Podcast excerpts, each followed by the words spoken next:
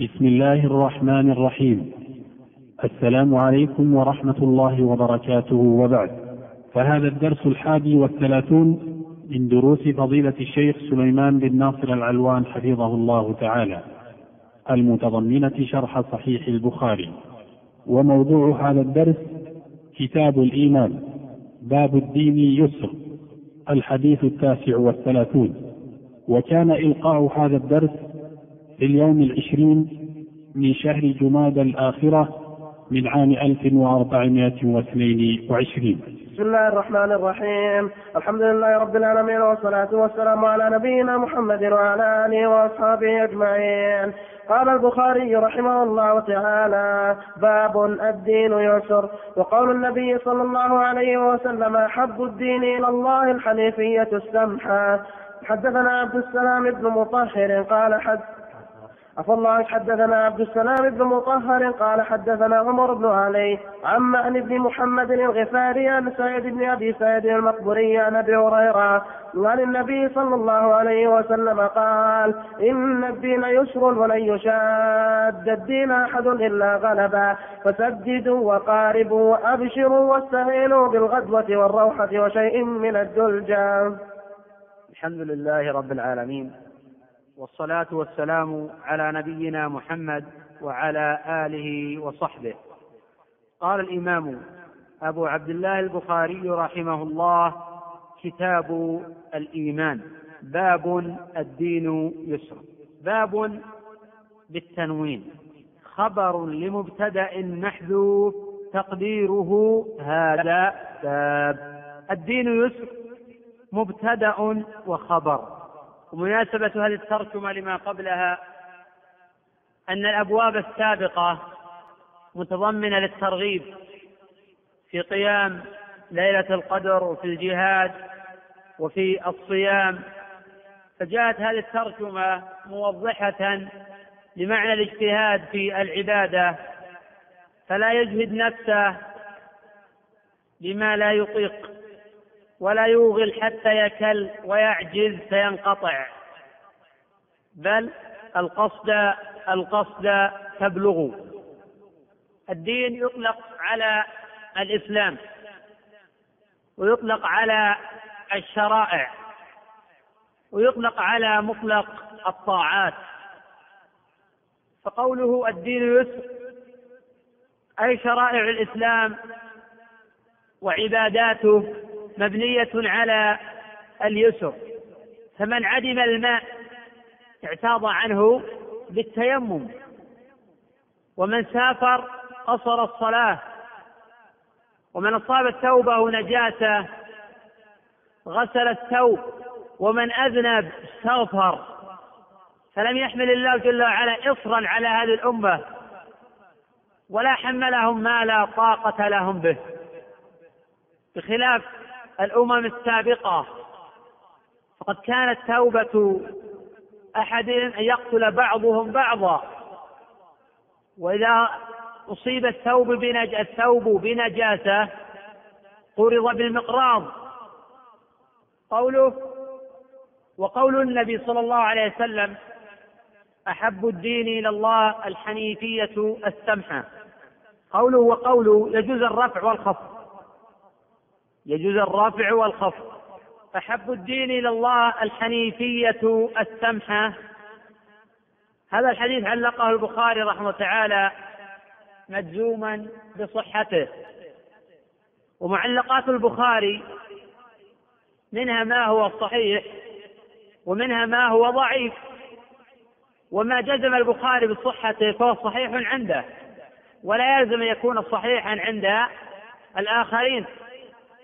وهذا المعلق وصله الإمام أحمد في مسنده والبخاري في الأدب المفرد من طريق محمد بن إسحاق عن داود بن الحصين عن عكرمة عن ابن عباس.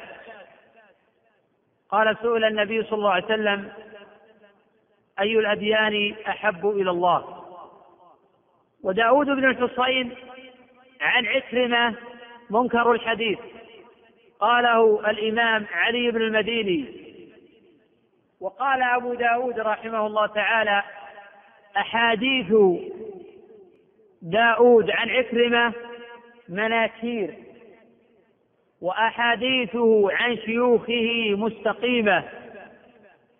وقد جاء نحو هذا الخبر في مسند الإمام أحمد من طريق عبد الرحمن ابن أبي الزناد عن أبيه عن عروة عن عائشة أن النبي صلى الله عليه وسلم قال إني أرسلت بحنيفية سمحة. قوله أحب الدين إلى الله الحنيفية السمحة. قيل المقصود بالدين هو الشريعة. أحب الشرائع إلى الله جل وعلا الحنيفية السمحة وقيل المقصود مجمل الطاعات.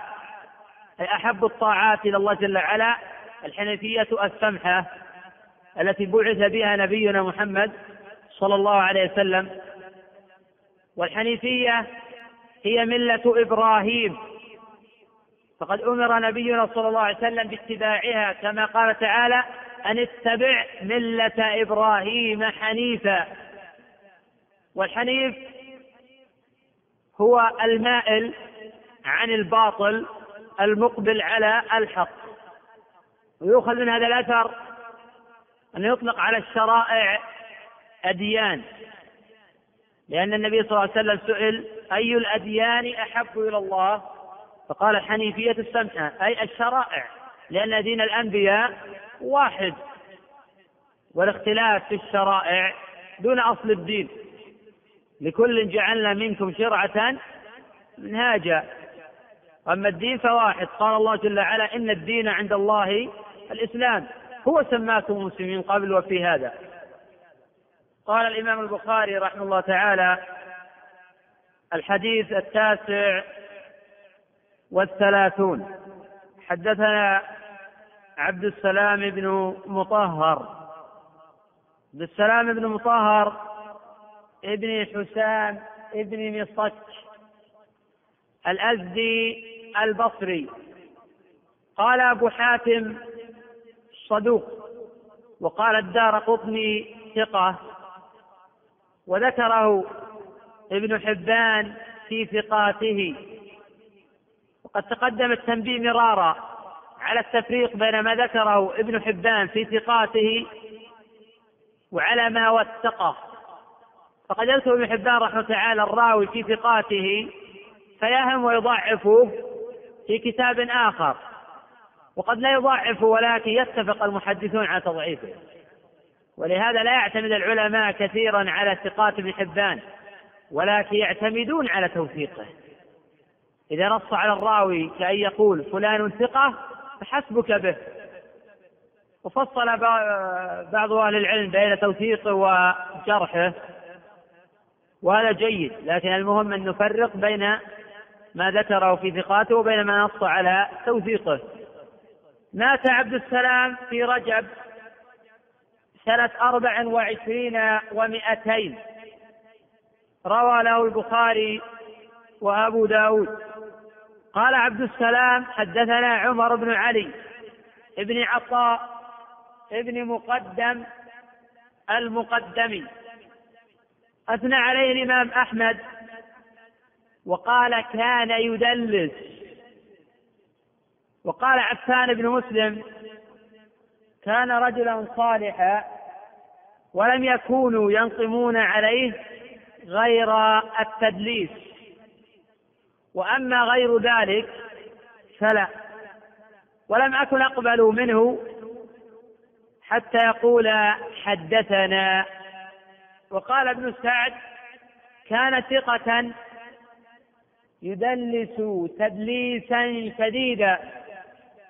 يقول سمعت وحدثنا ثم يسكت ثم يقول هشام بن عروة والأعمش. وقال البخاري رحمه الله تعالى فيما ذكره عنه الترمذي في كتاب العلل. لا أعرف أن عمر بن علي يدلس. وقول ابن سعد كان يدلس تدليسا شديدا في نظر. بل هو مقل. وقد احتمل الأئمة تدليسه. وقد تقدم الحديث عن رواية المدلسين وأن التدليس له عدة صور وقد اختلطت على كثير من المتأخرين فأصبحوا يتحدثون عن المدلس من باب واحد فمن رمي بالتدليس وعن عن فلا يقبل حديثه وهذا غلط.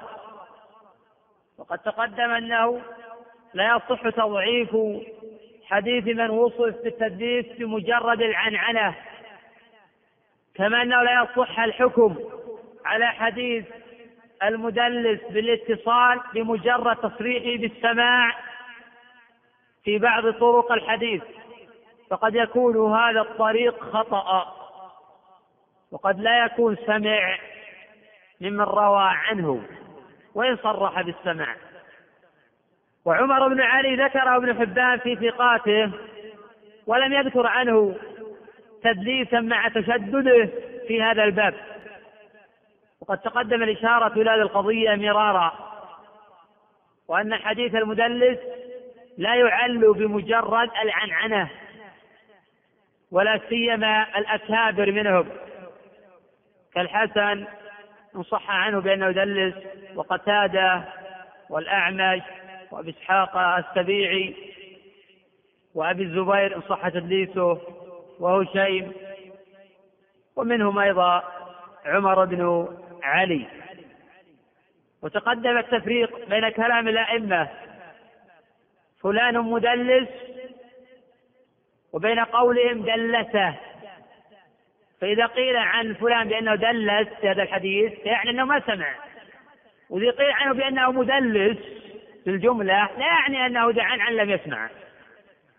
والأصل في حديث المدلس المقل الاتصال حتى يثبت الانقطاع. وقد مات عمر بن علي سنة تسعين ومائة وهذا قول البخاري وقد روى له الجماعة. قال عمر بن علي عن معن بن محمد الغفاري معن بن محمد بن معن بن نضلة بن عمرو الغفاري. روى عنه ابن جريج وعمر بن علي وابنه محمد بن معن الغفاري. وذكره ابن حبان في ثقاته. وقال عنه ابن حجر في الفتح ثقة قليل الحديث. وهذا أجود من قوله في التقريب مقبول أي حيث المتابعة وإلا فلين الحديث. وحيث تفرد معنى بن محمد بهذا الخبر عن سعيد بن أبي سعيد المقبري وأورد هذا الخبر البخاري في صحيحه فهذا يعني توثيقه لمعنى لأنه لم يتابع على هذا الحديث بحروفه وإن كان قد توبع على آخره حيث جاء هذا الخبر في البخاري من طريق ابن أبي ذئب عن المقبري عن أبي هريرة أن النبي صلى الله عليه وسلم قد سددوا وقاربوا واستعينوا بالغدوة والروحة وشيء من الدلجة والقصد القصد تبلغوا. وخلاصة الحديث عن معنى بن محمد بأنه ثقة مقل ثقة مقل. وتصحيح البخاري له يرفع من شأنه حيث أورد له هذا الخبر ولا متابع له في ألفاظ هذا الحديث. هذا يعني أن معنى ابن محمد ثقة وإن كان مقلا. قال معا عن سعيد بن أبي سعيد المقبري. سعيد بن أبي سعيد واسمه كيسان المقبري نسبة إلى مقبرة بالمدينة كان مجاورا لها. قال عنه الإمام أحمد رحمه الله ليس به بأس. ووثقه ابن المديني وأبو زرعة والنسائي. وقال يعقوب بن شيبة رحمه الله كان قد تغير وكبر واختلط قبل موته. وقال الواقدي رحمه الله تعالى اختلط قبل موته بأربع سنين. وأثبت الناس فيه الليث بن سعد. فإنه يميز ما روى عن أبي هريرة مما روى عن أبيه عن أبي هريرة.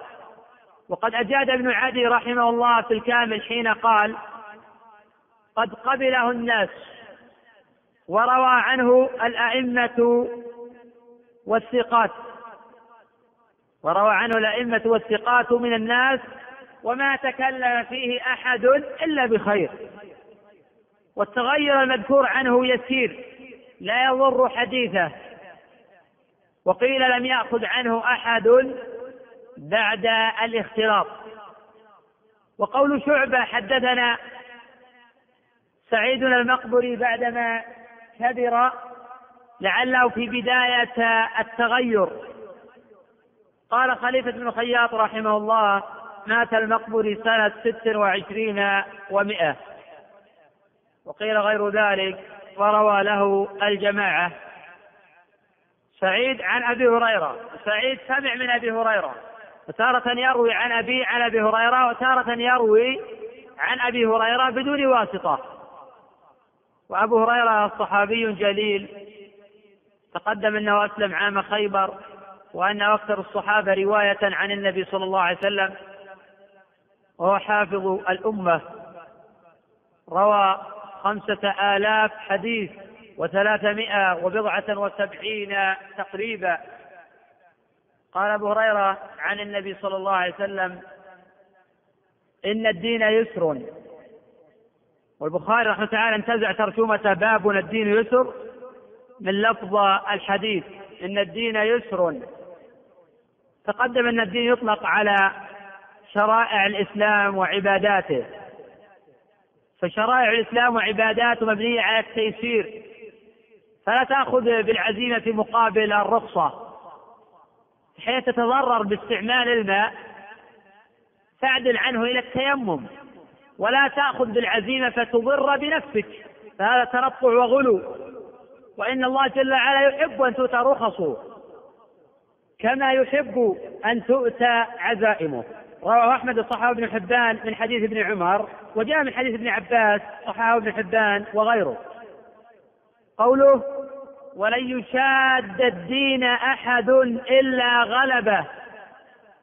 الدين نصب على المفعولية وأحد فاعل.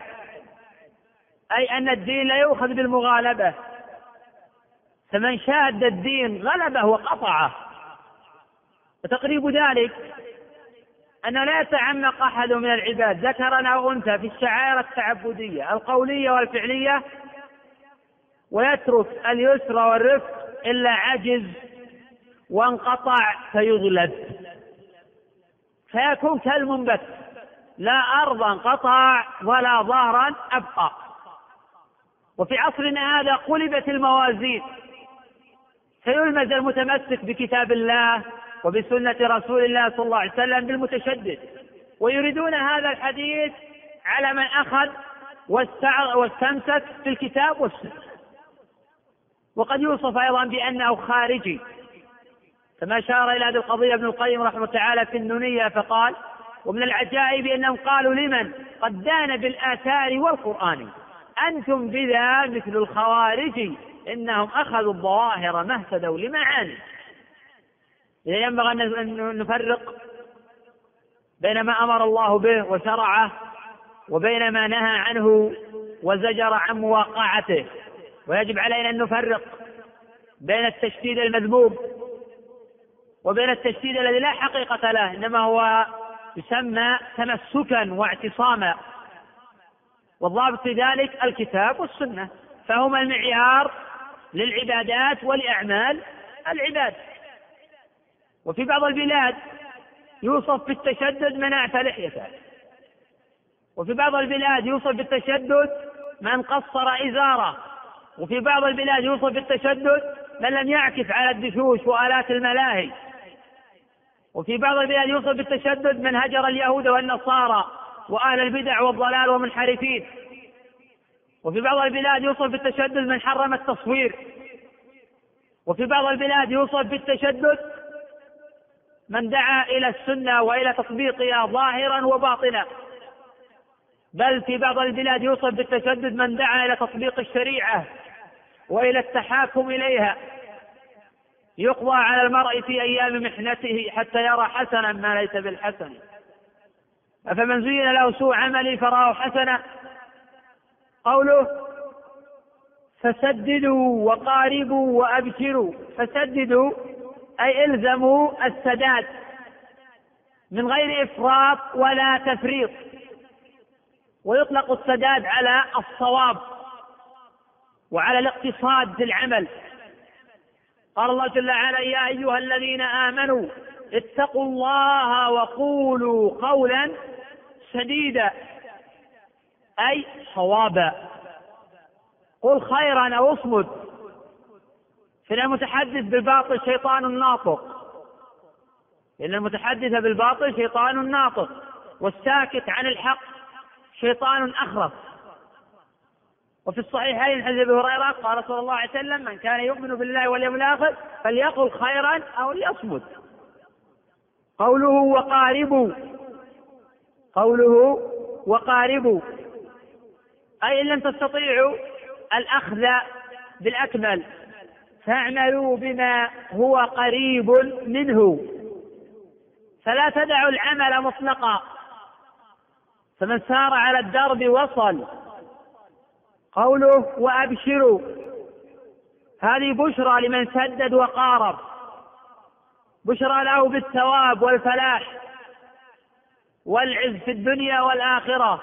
فقد وعد الله جل وعلا المتقين بجنات عرضها السماوات والأرض من صفات هؤلاء الذين ينفقون في السراء والضراء والكاظمين الغيظ والعافين عن الناس. والله يحب المحسنين. والذين إذا فعلوا فاحشة أو ظلموا أنفسهم ذكروا الله فاستغفروا لذنوبهم ومن يغفر الذنوب إلا الله ولم يصروا على ما فعلوا وهم يعلمون. وفي هذا دليل على أن الأعمال من مسمى الإيمان. ففيها الرد على المرجئة. وفي هذا دليل على أن الإيمان يزيد وينقص. وهذا الذي اتفق عليه الصحابة والتابعون. رضي الله عنهم أجمعين. قوله واستعينوا بالغدوة بفتح الغين وأجاز جماعة ضمها. والغدوة أول النهار إلى الزوال. وقيل ما بين صلاة الغداء إلى طلوع الشمس. قوله والروحة. الروحة السير بعد الزوال إلى الليل. وقوله وشيء من الدلجة الدلجة آخر الليل. ويقال الليل كله. وقد جاء في سنن أبي داود من طريق أبي جعفر الرازي عن الربيع بن أنس عن أنس بن مالك أن النبي صلى الله عليه وسلم قال عليكم بالدلجة. فإن الأرض تطوى بالليل وفي إسناده ضعف. وقد أعله أبو حاتم والدار قطني. فأمر النبي صلى الله عليه وسلم بالاستعانة بالغدوة والروحة وشيء من الدلجة. فإن هذا زمن نشاط العبد. فهذا كالتنبيه على أن العبد يصل إلى الله جل وعلا في هذه الأوقات أكثر مما يصل إليه في غيرها. فعليه بالاجتهاد في هذه الأوقات فهي زمن نشاطه. فنبه النبي صلى الله عليه وسلم على الوقت الذي يكون العبد فيه نشيطا يستطيع فيه أن يعمل وأن يجتهد وأن يسير إلى الله جل وعلا.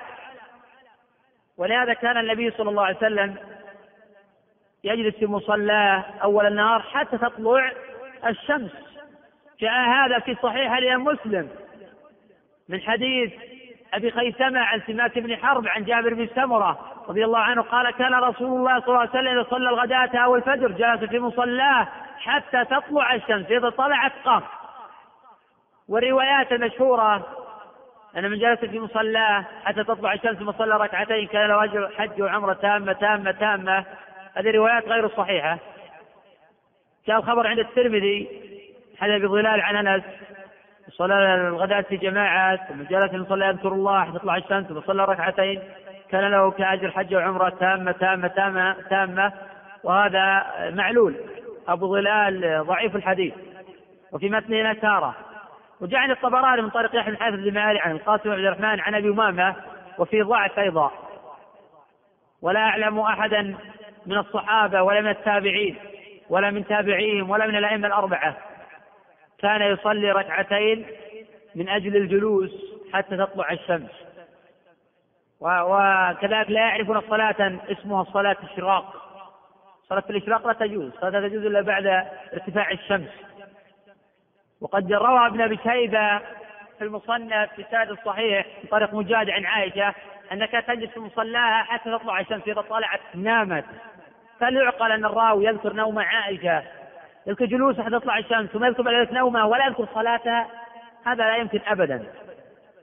كذلك الأوزاعي رحمة الله عليه قد على الخير والصلاح وما يجلسون في المصليات حتى تطلع الشمس إذا طلعت قامت يتذاكرون العلم ولم يذكر صلاة.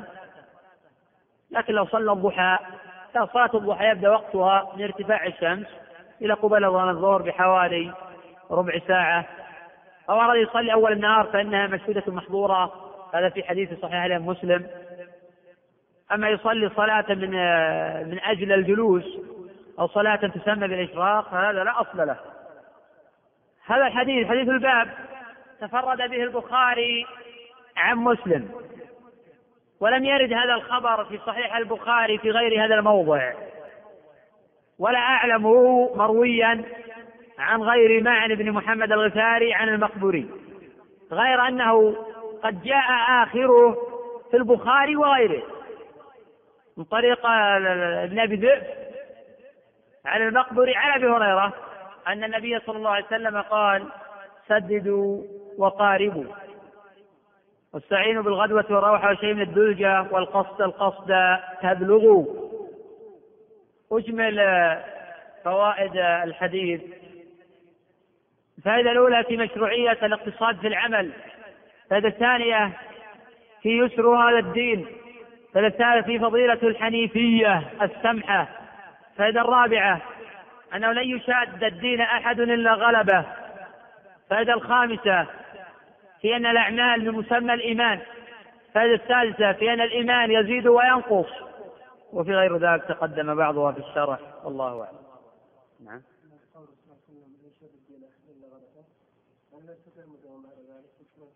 يكون كالممت نعم إنه ينقطع. لأنه زاد ما ليس مشروعا. أما لو فعل ما فعله النبي صلى الله عليه وسلم وجاءت السنة فإن هذا لا يسمى مشددا. إنما يسمى مشددا من زاد على المشروع فإن النبي صلى الله عليه وسلم كان يقوم من الليل بإحدى عشرة ركعة. لو أراد شخص يحيي الليل كله فإنه لا يستطيع أن يواصل ذلك. وربما إذا أراد أن يرجع إلى هيئته الأولى ما يستطيع. فيكون كالمنبت لا أرضا قطع ولا ظهرا أبقى. فلو أنه استمر على العمل بالسنة وعلى تطبيقها آه، لا استطاع الوصول إلى أسنى المطالب وأعلى المقامات دون أن ينبت ودون أن ينقطع ودون أن يشعر بالملل ولا الكلل والسآمة إذا التشدد نوعان قد ينشي شيئا جديدا فيكون مبتدعا فينشي شيئا لا أصل له أو أن يزيد في المشروع. نعم. اي نعم. عليكم بالدلجة فإن الأرض تطوى بالليل؟ نعم. ما على شيء في ذلك. الحديث المتقدم في إسناده أبو جعفر الرازي سيء الحفظ. نعم.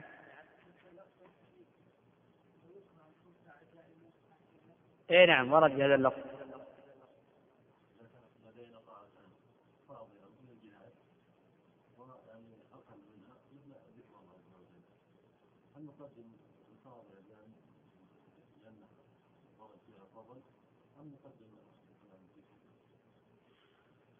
لا تحرر بين ذلك. الإنسان يستطيع أن يشاهد ويذكر الله جل وعلا. فلا تنافي بين الجهاد وبين ذكر الله جل وعلا. والجهاد في الجملة أفضل من الذكر ولكن حين يتعذر الجهاد فالذكر في هذه الحالة يكون أفضل من الجهاد باعتبار عدم وجود الجهاد. وعليه ينزل الحديث المشهور لرواه الترمذي وغيره من طريق زياد مولى بن عيش عن البحرية عن أبي الدرداء.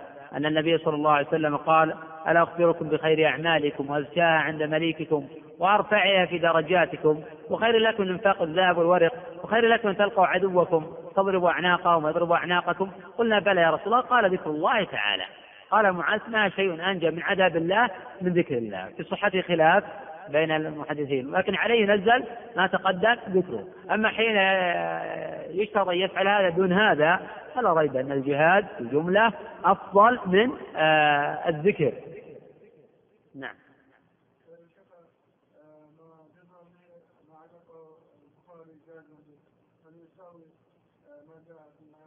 لا. ما علقه البخاري تعالى في الصحيح وجزم بصحته لا يساوي ما أورده البخاري رحمة تعالى في صحيحه في الأصول محتجا به. فإن هذا قد يكون صحيحا لكنه أقل مرتبة مما يورده في الصحيح. وكما تقدم إن ما علق البخاري رحمة الله في الصحيح وجزم بصحته لا يعني أنه صحيح من كل وجه. فهذا صحيح إلى من علقه إليه. فإذا كان البخاري رحمة الله كل الرواة فيعتبر صحيحا عند البخاري لكن قد يكون ضعيفا عند غيره. كحديث الباب البخاري جزم بصحته. ولكن علي المديني أخبر أن داود بن الحصين عن عكرمة منكر الحديث وأشار ذلك أبو داود رحمه الله تعالى. فهذا الخبر يعتبر ضعيفا على قول علي المديني وعلى قول أبي داود. ولكن ورد تقدم شاهد من طريق عبد الرحمن بن الزناد عن أبي عن عروة عن عائشة كما سبق. نعم.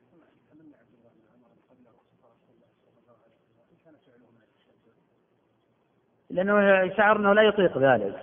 عبد الله بن عمرو حين لم يأخذ برخصة النبي صلى الله عليه وسلم.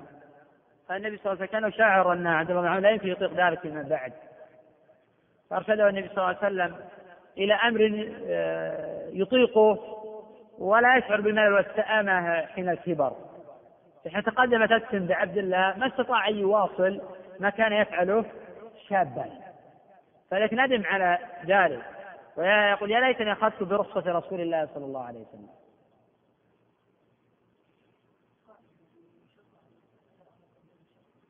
الأجر على قدر المشقة دون ابتداع في الدين ودون زيادة على المشروع ولكن حين يكون الأمر مشروعا ويشق على الإنسان فعله ثم يتجشمه فإن الإنسان يؤجر على ذلك ويثاب. أو تكون هذه طاعة فيصيب حين أداء هذه الطاعة نوع مشقة كي يرمي الجمار. فيصاب بزحام شديد فيؤجر على ذلك. وليس معنى هذا أن يتقصد مزاحمة الناس قد يضر بنفسه. المعنى إذا بولي بهذا ولا يتورط في الدخول في الزحام فلا يستطيع أن يرجع وحين يريد أن يرمي. فإن ما يصيبه وما يناله من التعب والمشقة ومكابدة الزحام يؤجر على ذلك. كذلك ما يعني أصله كان أصله مشروعا وأراد أن يعمله. وفي نوع تعب عنده فتجشم هذا وأدعى يجر على آه، ذلك. أما إذا كان في رخصة فالأفضل يأخذ رخصة فإن الله جل وعلا يحب أن تؤتى آه، رخص وكذلك إذا صام شهر رمضان وأصابه عطش شديد ويستطيع أن يواصل لا يتضرر بالمواصلة. لكنه اشتد عليه العطش أكثر من غيره بسبب عمله وشغله ذلك فإن الأجر على قدر المشقة فيكون أجره أكثر من غيره وغير ذلك ليس معنى أنه يتقصد المشقة لأن الأجر والثواب. نعم.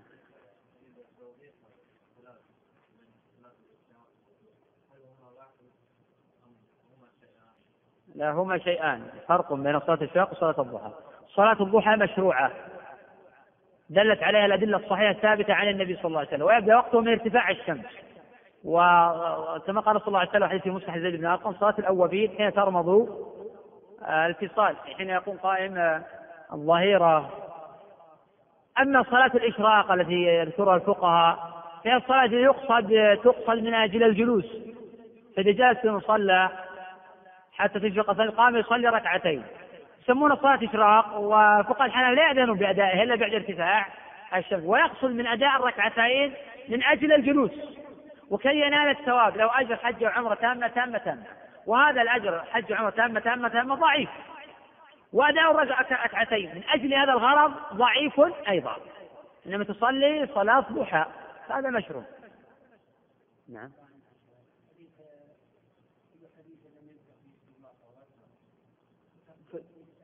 كل حديث وكل أمر تقصد. كل أمر. كل أمر ذي بال لا يبدأ فيه. بسم الله الرحمن الرحيم. فهو أبتر. إيش فيه؟ نعم يقول هذا الخبر باطل ومنكر جدا. وفي عدة علل. العلة الأولى فرد به ابن الجلدي. وقد اتهم بالوضع. وقد أورد ابن الجوزي في كتاب الموضوعات حديثا في فضائل علي. وذكر أنه موضوع عله بابن الجندي العلة الثانية في اضطراب هذا الخبر واختلاف كثير. العلة الثالثة في الطريق قرة بن عبد الرحمن المعافري وهو سيء الحفظ.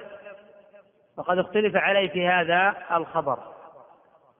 حديث مشهور كل أمر ذي بال لا يبدأ بسم الله الرحمن الرحيم فاقطع منكر جدا. والحديث الآخر كل أمر ذي بال لا يبدأ بالحمد فوقطع أيضا ضعيف ولا يصح إلا مرسلا نقف على هذا. بسم الله الرحمن الرحيم. السلام عليكم ورحمة الله وبركاته. وبعد فهذا الدرس الثاني والثلاثون من دروس فضيلة الشيخ سليمان بن ناصر العلوان حفظه الله تعالى المتضمنة شرح صحيح البخاري. وموضوع هذا الدرس كتاب الإيمان باب الصلاة من الإيمان الحديث الأربعون. وكان إلقاء هذا الدرس في اليوم الحادي والعشرين من شهر جماد الآخرة من عام 1422 بسم الله الرحمن الرحيم. الحمد لله رب العالمين والصلاة والسلام على نبينا محمد وعلى آله وأصحابه أجمعين. قال البخاري رحمه الله تعالى باب الصلاة من الإيمان. وقول الله تعالى وما كان الله ليضيع إيمانكم يعني صلاتكم عند البيت. حدثنا عمرو بن خالد قال حدثنا زهير قال حدثنا أبو إسحاق عن البراء أن النبي صلى الله عليه وسلم كان أول ما قدم المدينة نزل على أجداده أو قال أخوانه من الأنصار وأنه صلى قبل بيت المقدس ستة عشر شهرا أو سبعة عشر شهرا. وكان يعجبه أن تكون قبلته قبل البيت وأنه صلى أول صلاة صلى صلاة العصر وصلى معه قوم فخرج رجل ممن صلى معه ومر على أهل مسجد وهم راكعون فقال أشهد بالله لقد صليت مع رسول الله صلى الله عليه وسلم قبل مكة فداروا كما هم قبل البيت وكانت اليهود قد أعجبهم إذ كان يصلي قبل بيت المقدس وأهل الكتاب فلما فلما ولى وجهه قبل البيت انكروا ذلك قال زهير حدثنا أبو إسحاق عن البراء في حديثه هذا أنه مات على القبلة قبل أن تحول رجال وقتلوا فلم ندر ما نقول فيهم فأنزل الله تعالى وما كان الله ليضيع إيمانكم. الحمد لله رب العالمين والصلاة والسلام على نبينا محمد وعلى آله وصحبه قال الإمام البخاري رحمه الله تعالى كتاب الإيمان باب الصلاة من الإيمان باب بالتنوين والصلاة من الإيمان مبتدأ وخبر فباب خبر لمبتدأ محذوف تقدير هذا باب والصلاة مبتدأ ومن الإيمان جار ومجرور متعلق بخبر محذوف. تقدير الصلاة من أركان الإيمان الصلاة ركن من أركان الإيمان. هذا إذا اعتبرنا الصلاة هي المفروضة فإنه لا إسلام لمن لا صلاة له. وهذا قول الصحابة كلهم. حكاه جماعا غير واحد من أهل العلم. وقد تقدم الحديث عن هذه المسألة. وإذا قيل بأن الصلاة أعم من الفريضة. فيكون المعنى الصلاة شعبة من شعب الإيمان. فمنها ما ينافي أصل الإيمان أي فمن تركها ما ينافي أصل الإيمان ومن تركها ما لا ينافي أصل الإيمان. والصلاة تشمل الجنازة صلاة الجنازة وصلاة الكسوف والاستسقاء والنافلة والفريضة وغير ذلك. وحديث الباب يوضح أن المقصود بالصلاة الفريضة حيث فرضت قبل الهجرة بثلاث سنين على رأي الجمهور وكانوا يصلون إلى بيت المقدس. ثم نسخت في أو نسخ الحكم في المدينة وصلى النبي صلى الله عليه وسلم إلى الكعبة.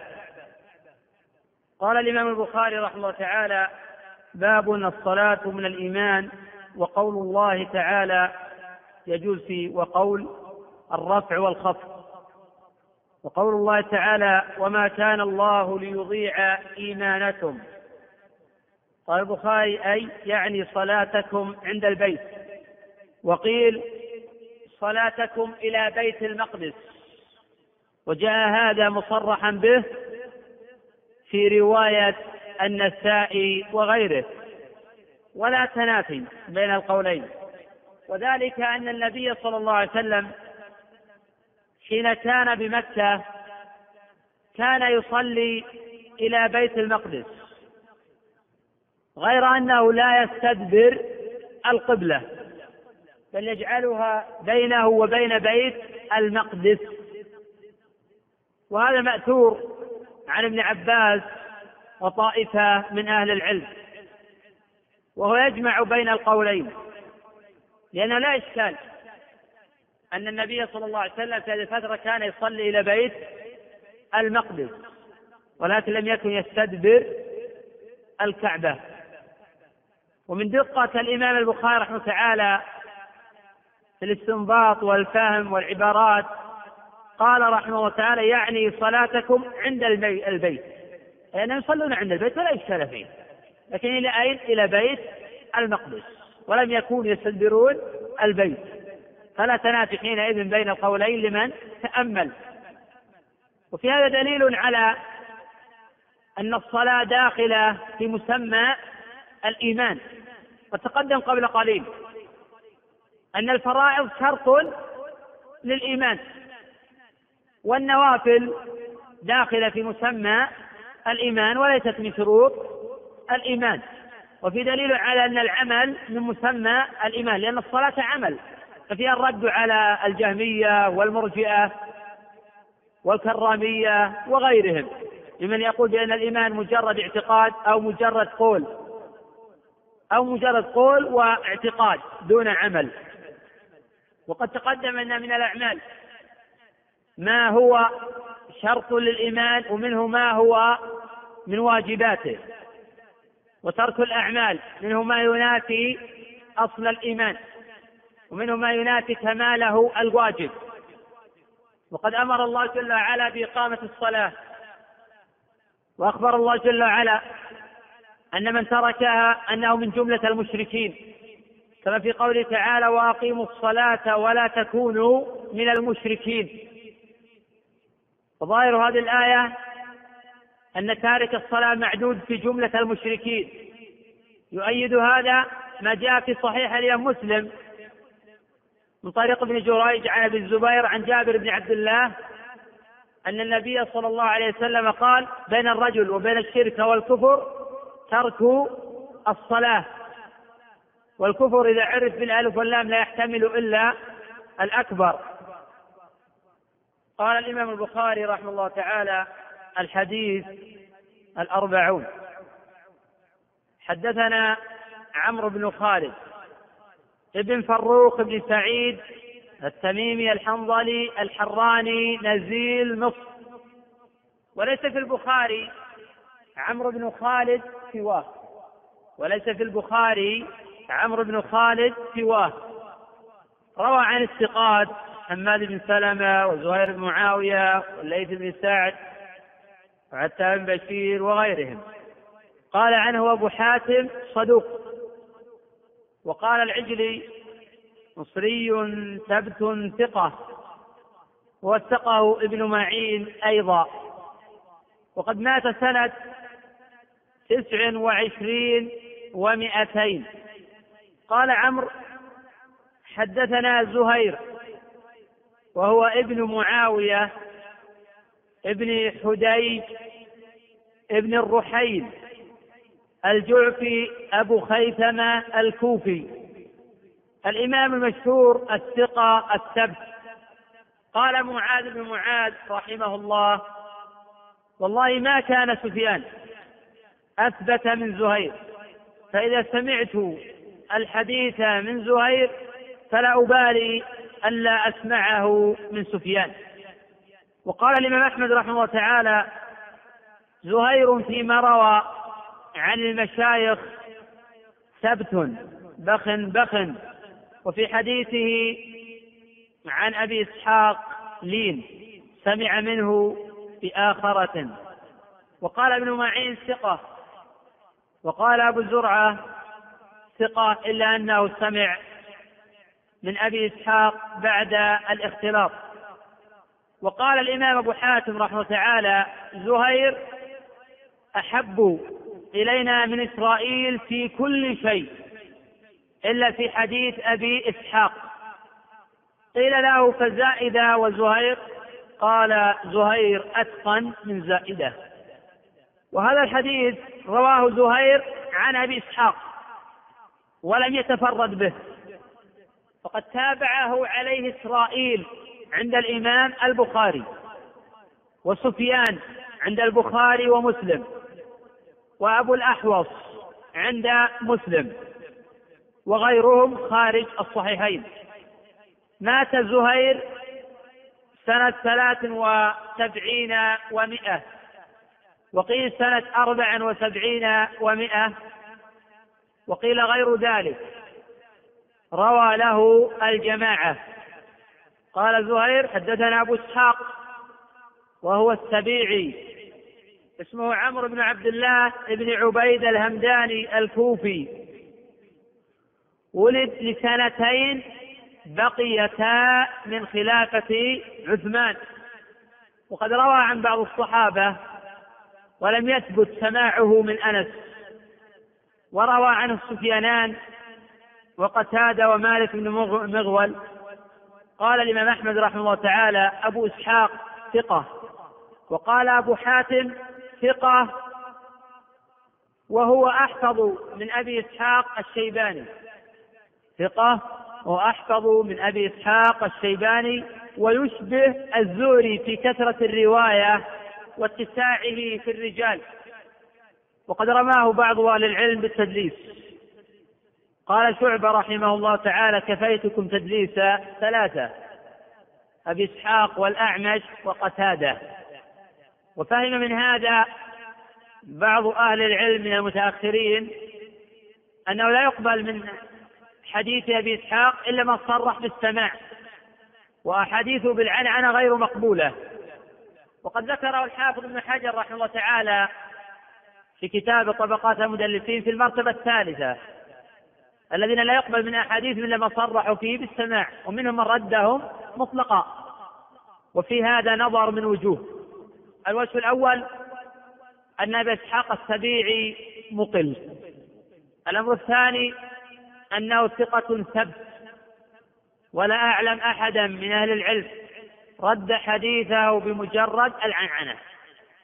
وقد تقدم التفريق مرارا بين وصف الراوي بالتدليس وبين كونه دلس. ولا يلزم من وصفه بالتدليس أن يرد حديثه بالعنعنة. فقد يقبل حديث المدلس بالعنعنة ويرد حديثه بتصريحه بالسماع. لأن قد يكون هناك خطأ في تصريحه بالسماع ممن دونه. الوجه الثالث أن حديث المدلس لا يرد حتى يثبت تدليسه وانقطاعه. وإلا فالأصل فيه الاتصال. ولا نخرج عن هذا الأصل إلا بقرينة تثبت الانقطاع ويتبين هذا بجمع الطرق وبكلام الأئمة عن الرواية. الوجه الرابع من لا أعلم أحدا من المحدثين ضعف حديث أبي إسحاق بمجرد العنعنة. صحيح أنه نقل عن جماعة لأن حديث المدلس لا يقبل حتى يقول حدثنا وأخبرنا. لكن قيل أن هذا في المكثر وعلى فرض أنه ذكر في عموم المدلسين فالمنهج العملي التطبيقي لدى الأئمة يرفض هذا. فهم لا يعلون أحاديث بإسحاق بمجرد العنعن. إنما يعل بعض أخباره بالانقطاع أو بكونه ثبت لديهم أنه دلس. والعنعن ليست دليلا على التدليس. ونظير هذه المسألة حديث جماعة من المتقدمين عن روايات المبتدع حيث صرح جماعة بأن رواية المبتدع لا تقبل. وقال آخرون إذا كان داعية وقال آخرون إذا روى ما يعيد بدعته. لكن حين ننظر في التطبيق العملي فإنه لا يخلو كتاب من كتب المحدثين من رواية مبتدع فهذه الكتب الستة فيها ما لا يقل عن ثلاثمائة راوي ممن قيل عنه بأنه مبتدع أو فيه بدعة. وفي جماعة من هؤلاء ممن وصف بأنه داعية كشبابه بن سوار من غلاة المرجئة ومن دعاتهم وحديثه عند الجماعة. وكابي معاوية ومحمد بن بن الضرير من دعاة المرجئة وحديثه عند الجماعة. وعمران بن حطان حديثه عند البخاري ومن دعاة الخوارج. فما دامت بدعته لا تخرج عن الإسلام وثبت صدقه وعدله فلا تترك روايته. والمرجي بخلاف الرافضي فالرافضي لا تقبل روايته مطلقا. ولم يخرج للرافضي قط أحد من الأئمة. وإذا جاء في تراجم الأئمة فلان شيعي محترق فلان في تشيع. التشيع في عرف المتقدمين يختلف عنه في عرف المتأخرين. المقصود بالتشيع هو تقديم علي على عثمان أو تقديم علي على أبي بكر وعمر دون حط من قدر الشيخين. لأن من تنقص الشيخين أو قلل من قدرهما فلا نعمة الأول كرامة ولا تجد روايته. وأما الشيعي في عرف السلف فلا يزال الأئمة يخرجون له. فلنا صدقه وعليه بدعته. قال أقول مجرد استطراد ولا الحديث عن رواية المدلس. وأبو إسحاق سمع هذا الخبر من البراء. فقد جاء في رواية سفيان تصريح أبي إسحاق بسماع هذا الخبر من البراء. وهذه الرواية في الصحيحين. فانتفت حينئذ شبهة تدليس على من قال برد رواية المدلس حتى يصرح بالسماع. وقد تقدم ضعف هذا. وبما أن أبا إسحاق ثبت سماعه من البراء فالأصل قبول حديث حتى يثبت الانقطاع. قوله عن البراء هو ابن عازب ابن الحارث بن عدي الأنصاري الأوسي المدني أحد الصحابة المشاهير. نزل الكوفة ومات بها زمن مصعب بن الزبير وذلك سنة اثنتين وسبعين وقد روى له الجماعة. أن النبي صلى الله عليه وسلم كان أول ما قدم المدينة نزل على أجداده أو قال أخواله من الأنصار. قيل ذلك لأن جد أبي النبي صلى الله عليه وسلم هاشم ابن عبد مناف تزوج بالمدينة امرأة من بني عدي ابن النجار فولدت له ابنه عبد المطلب. واسم عبد المطلب على الصحيح شيبة. فهذا وجه القرابة بين النبي صلى الله عليه وسلم وبين بني عدي ابن النجار. وهذا معنى قول البراء نزل على أجداده أو قال أخواله من الأنصار. ولفظ الأنصار لم يكن الأوس والخزرج يعرفون به قبل الإسلام. كان في المدينة الأوس والخزرج. وبينهما وبينهما حروب طاحنة. قيل إن هذه الحروب دامت أكثر من 120 عاما وهي حروب متقطعة. فحين قدم النبي صلى الله عليه وسلم المدينة ألف بين قلوبهم وأصلح ذات بينهم. وحين دخلوا في الإسلام سماهم النبي صلى الله عليه وسلم الأنصار لأنهم ناصروا النبي صلى الله عليه وسلم حين قدم المدينة. وإلا فهذا اللفظ لم يكونوا يعرفون به من قبل. كان الأوس والخزرج. وسماهم الله جل وعلا أيضا بالأنصار السابقون الأولون من المهاجرين والأنصار. لأنهم ناصروا النبي صلى الله عليه وسلم بأموالهم وأبدانهم. قوله وأنه صلى قبل بيت المقدس ستة عشر شهرا أو سبعة عشر شهرا أي بعد قدومه إلى المدينة. أي بعد قدومه إلى المدينة صلى ستة عشر شهرا أو سبعة عشر شهرا وفي رواية عند ابن ماجه من طريق أبي بكر بن عياش. عن أبي إسحاق قال ثمانية عشر شهرا وهذه الرواية شاذة. وهذه الرواية شاذة. قوله وكان يعجبه أن تكون قبلته قبل البيت مخالفة لليهود حيث أنهم يستبشرون بصلاة النبي صلى الله عليه وسلم إلى بيت المقدس. وكان النبي صلى الله عليه وسلم يحب يستقبل الكعبة. فيؤخذ من هذا فيؤخذ من هذا أنه يجوز تمني نسخ حكم إلى آخر وذلك وقت تشريع الأحكام ووقت وجود النسخ. فإن النبي صلى الله عليه وسلم مأمور بأن يصلي إلى بيت المقدس وكان يحب أن يصلي إلى الكعبة. يتمنى نسخ الحكم والانتقال من هذا إلى ما هو الأفضل. فأنزل الله جل وعلا قرآنا على ما أحب النبي صلى الله عليه وسلم وأمره يتوجه إلى الكعبة وحيثما كنتم فولوا وجوهكم شطرة. لكن هل يصح للإنسان الآن أن يتمنى نفس حكم إلى آخر؟ الجواب أنه لا يصح هذا لأنه لا يمكن يتغير الحكم أو يبدل أو ينسخ هذا محال باطل. قوله وأنه صلى أول صلاة صلاها صلاة العصر. وقد جاء في حديث ابن عمر في الصحيحين صلاة الفجر. وجاء هذا أيضا في حديث أنس في صحيح الإمام مسلم. وقد اختلف العلماء رحمه الله تعالى في الجمع بين هذين الحديثين. فبعض العلماء رجح حديثي ابن عمر وأنس على حديث البراء. قال لأن تواطى الصحابيان ابن عمر وأنس على تسمية الصلاة بالفجر. فيقدم قولهما على قول البراء. ومنهم من جمع بينهما فقال إن أول صلاة صلاها النبي صلى الله عليه وسلم صلاة العصر. ولكن لم يعلم أهل قوبى بالحكم إلا في صلاة الفجر. فقول من قال صلاة العصر بالنسبة لفعل النبي صلى الله عليه وسلم. وقول من قال صلاة الفجر بالنسبة لفعل أهل قبى وقيل غير ذلك. قوله وصلى معه قوم أي إلى مكة حين حولت أي إلى الكعبة حين حولت القبلة فخرج رجل قيل هو عباد بن بشر وقيل غير ذلك. وقد قال بعض العلماء بأن عباد بن بشر هو الذي أخبر أهل قباء بتحويل القبلة.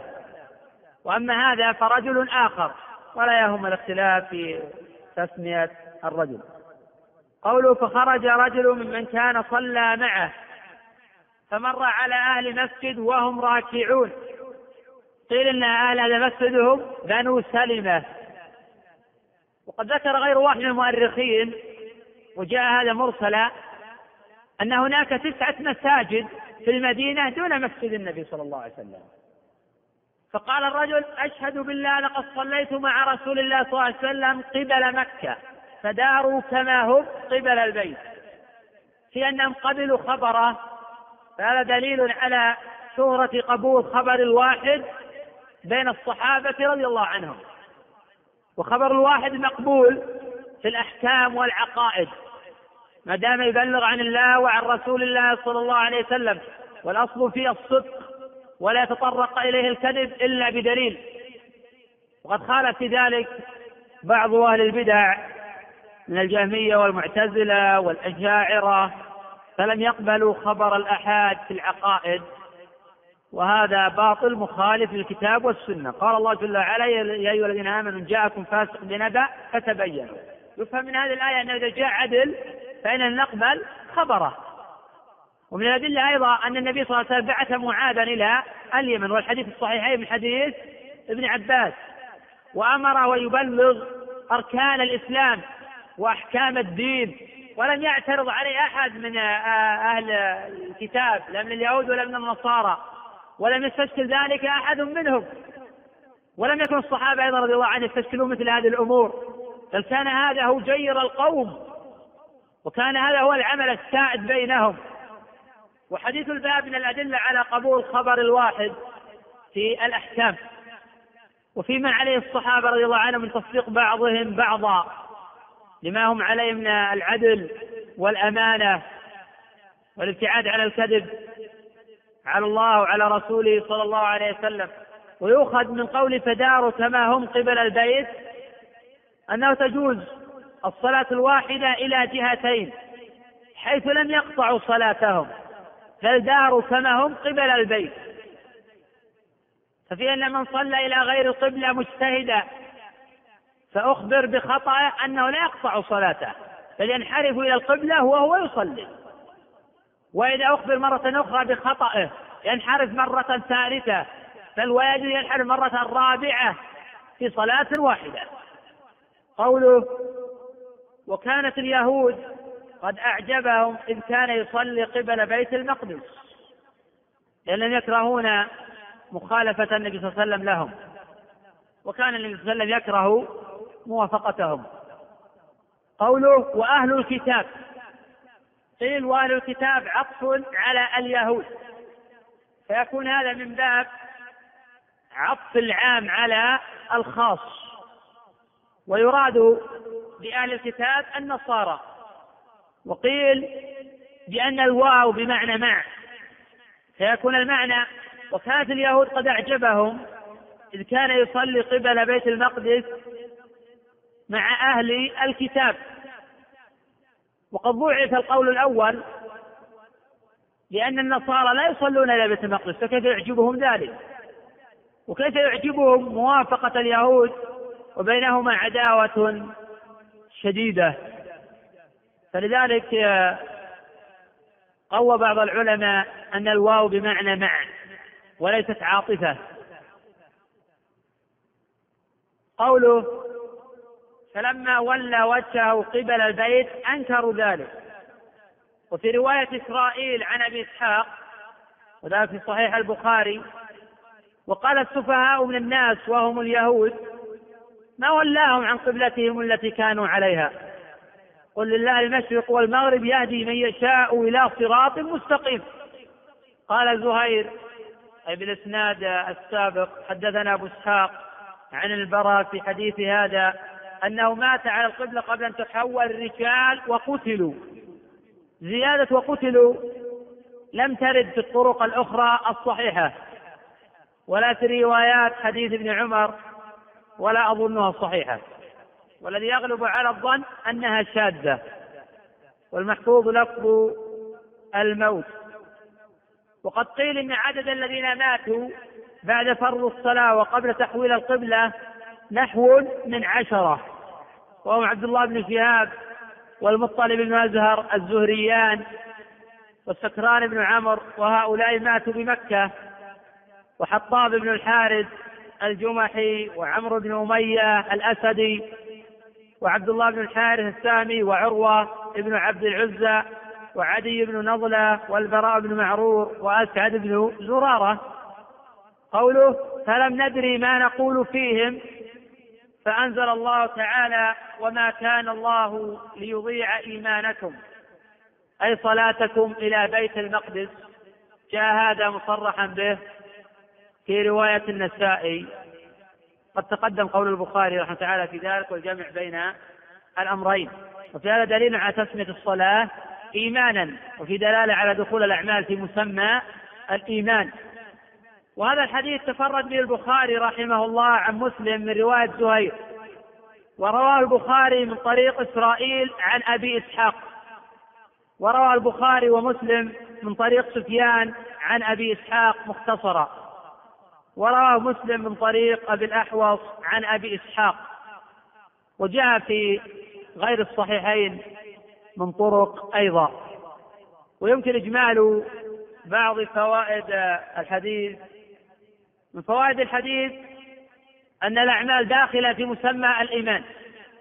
ومن فوائد الحديث أن الله جل وعلا لا يضيع عمل عامل. ومن فوائد الحديث حرص الصحابة رضي الله عنهم على معرفة حال إخوانهم الذين ماتوا قبل أن تحول القبلة. من فوائد الحديث قبول خبر الأحاد. وهذا عمل الصحابة رضي الله عنهم. ولا فرق بين الأحكام والعقائد. وقد جاءت الأدلة في إثبات النوعين وأنه لا فرق بينهما.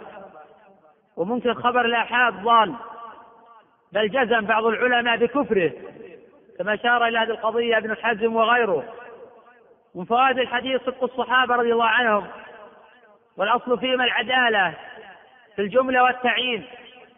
من فوائد الحديث مشروعية مخالفة اليهود. من فوائد الحديث فيما عليه اليهود من عداوة النبي صلى الله عليه وسلم.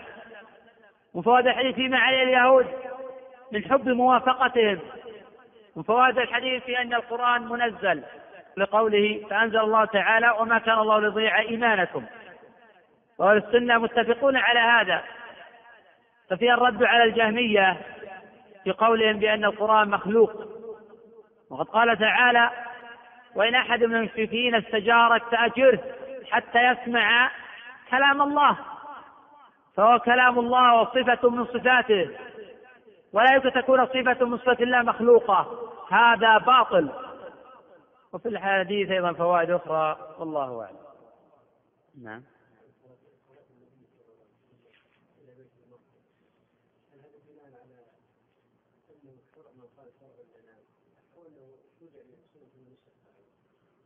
والله الظاهر أنه آه، تشريع لأنه ليس شرع ما لأن شرع من قبل كان النصارى وما كانوا يعني يستقبلون بيت المقدس وهؤلاء اليهود يستقبلون بيت المقدس. الظاهر أنه تشريع أن النبي صلى الله عليه وسلم يصلي إلى بيت لا أظن يعني تلقائيا يصلي إلى بيت المقدس. والدليل على هذا أنه كان يحب أن يتحول ويحب أن يتغير. فلو كان ما أمر بهذا لتحول تلقائيا. ان اتبع ملة إبراهيم حنيفة والأصل يتبع يستقبل الكعبة. فحين أمر بذلك فرح فرحا شديدا وبادر إلى الامتثال.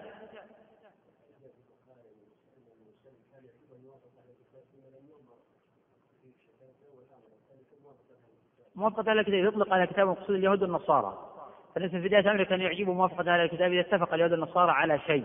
وهذا ليس في كل المسائل. لأنه لا ريب أن استقبال الكعبة أفضل من استقبال بيت المقدس. فكان الإنسان يحب أن يخالف اليهود سيما النصارى يخالفون اليهود في هذه القضية. نعم.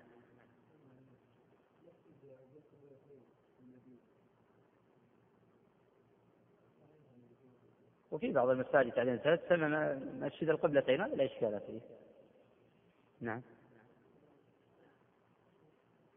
من كانت أصوله أصول أهل السنة والجماعة وأخطأ في مسألة أو مسألتين أو ثلاثة أو أربع أو أكثر أو أقل فلا يخرج عن مسمى أهل السنة والجماعة لأن الخطأ يعتري البشر ولأنه لا عصمة إلا للأنبياء والمرسلين. أن الذي تربى سجاياه كلها كفى المرأة نبلا أن تعد معايبه. فكون العالم يخطئ في مسألة وفي مسألتين لا يمكن أن نحكم عليه بذلك بأنه مبتدع. وإن كنا قد نقول بأن هذا القول بدعة. فأهل السنة يفرقون بين الحكم على النوع بين الحكم على العين.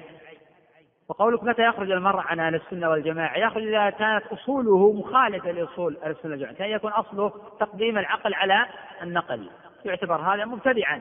إذا كان الأصل عنده آه، ترك خبر الأحد يعتبر هذا الرجل مبتدعا. نعم.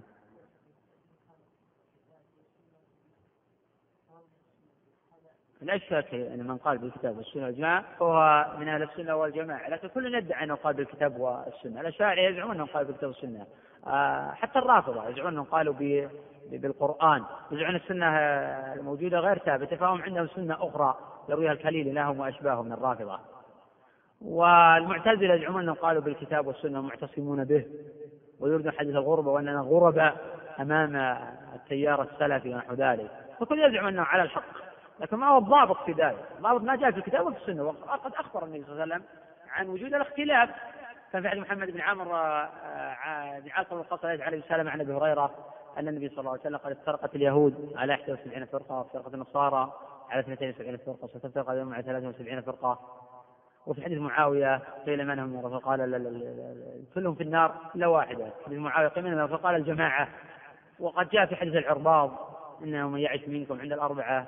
أستاذ قوي فسيرى اختلافا كثيرا فعليكم بسنتي وسنة الخلفاء الراشدين. فخرا عن وجود الاختلاف ولكن أمر بالتمسك بالكتاب والسنة والاعتصام بما على فهم الصحابة والتابعين فلا يستقل الإنسان بفهمه. فلذلك كان السلف يوصون بأخذ البدع بالسنة لأن القرآن حمال للوجوه وجاء هذا عن عمر في رواه ابن بطة وغيره. فحينئذ نأخذهم بالسنة بفهم الصحابة رضي الله عنهم لذلك. نعم.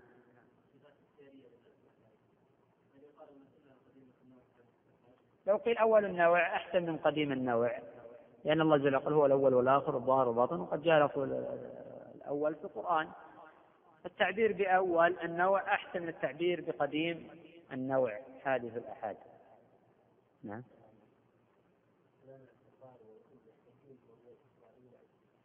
تغير بإسحاق لم يكن كبيرا. والبخاري رحمه تعالى غير خاف عليه أن أبا إسحاق قد تغير خاف عليه ما قيل في مرويات زهير عن أبي إسحاق. ولكن بعض العلماء يرى أن هذا غير مؤثر لأن التغير كان يسيرا. وبعض العلماء يرى أنه مؤثر ولكن يورد له من المتابعات. لأن البخاري رحمه تعالى لم يقتصر على رواية زهير عن إسحاق بل ذكر رواية سفيان وهي كما تقدم في صحيح عن إسحاق. وورد رواية إسرائيل. وقد قلنا أن رواية إسرائيل عن أبي إسحاق أضبط من رواية زهير عن أبي إسحاق وهذا قول جماعة من المحدثين. بل هو قول الإمام أحمد وجماعة.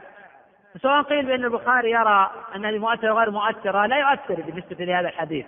لوجوه كثيرة أولا أنه توبع ثانيا لم يتفرد به. ثالثا البخاري نفسه أورد يعني ما يؤيده. وإذا قيل البخاري يرى أنه غير مؤثر أو أن التغير يسير فلا يؤثر هذا واضح جدا. إيش الإشكال في هذا؟ في في روايته عن اي نعم. ضعيف مطلقان لا لا يلزم من هذا أن زهير عن إسحاق ضعيف مطلقا. ولكن باعتبار أن البخاري اشترط الصحة وهي أعلى المراتب من الضروري متابعا له حتى ينفي تهمه من زعم انه يعني قد تغير فلا يقبل حديثه. وتأمل في البخاري رحمه تعالى حين أورد روايه سفيان في تصريح باسحاق من البراء. وهذا واضح من منهج البخاري رحمه تعالى. صار يريد متابعا تفاديا لما قيل في هذا الراوي من التدليس أو من عدم السماع ونحو ذلك. لكن لا يعني هذا أنه مؤثر. أصح ما قيل ستة عشر شهرا أو سبعة عشر شهرا. قيل غير ذلك لكن أعلم شيئا محفوظا من ذلك. هو ثمانية عشر تقدم أن جاءت عند ابن ماجه من طريق أبي بكر بن عياش عن إسحاق وهي رواية شاذة. الله أعلم. بسم الله الرحمن الرحيم. السلام عليكم ورحمة الله وبركاته وبعد. فهذا الدرس الثالث والثلاثون من دروس فضيلة الشيخ سليمان بن ناصر العلوان حفظه الله تعالى المتضمنة شرح صحيح البخاري. وموضوع هذا الدرس كتاب الإيمان باب حسن إسلام المرء الحديث الحادي والأربعون والثاني والأربعون. وكان إلقاء هذا الدرس في اليوم الثاني والعشرين من شهر جماد الآخرة من عام 1422 بسم الله الرحمن الرحيم. الحمد لله رب العالمين والصلاة والسلام على نبينا محمد وعلى آله وأصحابه أجمعين. قال الإمام البخاري رحمه الله تعالى باب حسن إسلام المرء. قال مالك أخبرني زيد بن أسلم أن عطاء بن يسار أخبره أن أبا سعيد الخدري أخبره أنه سمع رسول الله صلى الله عليه وسلم يقول إذا أسلم العبد فحسن إسلامه يكفر الله عنه كل سيئة كان زلفها وكان بعد ذلك القصاص الحسنة بعشر أمثالها إلى سبعمائة ضعف والسيئة بمثلها إلا أن يتجاوز الله عنها. حدثنا إسحاق بن منصور قال حدثنا عبد الرزاق قال أخبرنا معمر عن همام عن أبي هريرة قال قال رسول الله صلى الله عليه وسلم إذا أحسن أحدكم إسلامه فكل حسنة يعملها تكتب له بعشر أمثالها إلى سبعمائة ضعف وكل سيئة يعملها تكتب له بمثلها. الحمد لله رب العالمين والصلاة والسلام على نبينا محمد وعلى آله وصحبه. قال الإمام أبو عبد الله البخاري رحمه الله تعالى كتاب الإيمان باب حسن إسلام المرء. وهذا يحتمل أحد ثلاثة معاني. المعنى الأول أنه قد حسن إسلامه وثبت إيمانه ولم تبق فيه شائبة من الشرك والنفاق الأكبر. المعنى الثاني أنه حسن إسلامه بفعل الواجبات وترك المحرمات. المعنى الثالث أن المقصود بحسن الإسلام هو الإحسان المذكور في حديث جبريل. أن تعبد الله كأنك تراه فإن لم تكن تراه فإنه يراك. حيث تراقب الله جل وعلا سرا وعلانية وتحقق معنى الشهادتين وتأتي بكل ما أمر الله به وما رغب فيه وتجتنب كل ما نهى الله عنه أو كرهه. المعنى الأول قد يكون محتملا في الحديث الثاني من أحاديث الباب إذا أحسن أحدكم إسلامه. ولكن في نظر بالنسبة للحديث الأول حديث أبي سعيد. وأقرب هذه الأقوال ترجمة الباب وإيراد هذين الخبرين تحت هذا الباب أن معنى حسن الإسلام هو فعل الواجبات وترك المحرمات. وليس معنى هذا أنه لا يصدر منه ذنب أبدا ولكن إذا صدر منه ذنب عاود التوبة وأفاء إلى أمر الله وعمل بما يرضيه وتقرب إلى الله جل وعلا بما يمكنه. والتائب من الذنب كمن لا ذنب له. قال الله جل وعلا قل يا عبادي الذين أسرفوا على أنفسهم لا تقنطوا من رحمة الله. إن الله يغفر الذنوب جميعا. قال الإمام البخاري رحمه الله تعالى قال مالك هذا الحديث هو الحديث الحادي والأربعون. وقد ذكره البخاري رحمه الله تعالى معلقا ولم يصله لا في صحيحه ولا في غيره من كتبه. وقد تقدم الحديث عن شيء من معلقات البخاري. والتعليق يكون من صنيع المؤلف. وقد يحذف راويا أو اثنين أو ثلاثة أو يحذف كل الإسناد ولا يبقي إلا الصحابي. وقد يحذف أيضا كل الإسناد حتى الصحابي. فلا يبقي إلا وقال رسول الله صلى الله عليه وسلم إذا كان من قوله إذا كان من قول الصحابي لا يبقي إلا قول الصحابي. فإذا جزم البخاري بصحته فهو صحيح إلى من علقه إليه. وما أبقاه فينظر في مراتبهم وعدالتهم وما قيل عنهم جرحا أو تعديلا. وما حذف من الإسناد فهو ثقة عند البخاري رحمه الله. والمعلقات منها ما هو صحيح ومنها ما هو ضعيف ومنها ما يصححه البخاري ومنها ما يضعفه ومنها ما يعلق في مكان ويصل في نفس الصحيح في مكان آخر. البخاري رحمة تعالى يقول قال مالك وهذا الخبر وصله النسائي رحمه الله تعالى في سننه. قال أخبرنا أحمد بن المعلى بن يزيد قال حدثنا صفوان بن صالح قال حدثنا الوليد قال حدثنا مالك. وهذا إسناد صحيح. ورواه عن مالك عبد الله ابن نافع خرجه الإسماعيلي وإسماعيل ابن أبي أويس خرجه البيهقي في شعب الإيمان. ورواه جماعة آخرون عن مالك. قال الخطيب رحمه الله هذا الحديث ثابت من حديث مالك. والخبر رواه ابن عيينة عن زيد بن أسلم عن عطاء بن يسار عن النبي صلى الله عليه وسلم مرسلا. ولم يذكر أبا سعيد الخدري. وحديث مالك أصح. فإنه أتقن لحديث أهل المدينة. وحديث مالك أصح فإنه أتقن لحديث أهل المدينة من غيره. قاله غير واحد من الحفاظ. وقد وصله الإمام مالك رحمه الله تعالى وهو ثقة وحديث أولى بالقبول ممن أرسله. وقد ذكر البزار أن هذا الخبر مما تفرد به مالك غير أن هذا لا يضر الحديث. فمالك ثقة إمام وقد تقدم الحديث عنه وذكر شيء من أخباره وحفظه وضبطه. واتفاق الأئمة على جلالة قدره وإتقانه. وقد تقدم أنه ولد سنة ثلاث وتسعين وتوفي سنة تسع وسبعين ومائة وهذا الخبر لم أجده في الموطأ ولا يلزم من ورود الحديث عن الإمام مالك أن يكون الخبر موجودا في الموطأ. فقد ترى حديثا في البخاري أو في غيره من رواية مالك ولا يوجد في الموطأ. وحديث عمر إنما الأعمال بالنيات. جاء في البخاري وغيره من رواية مالك وليس موجودا في أكثر نسخ الموطأ.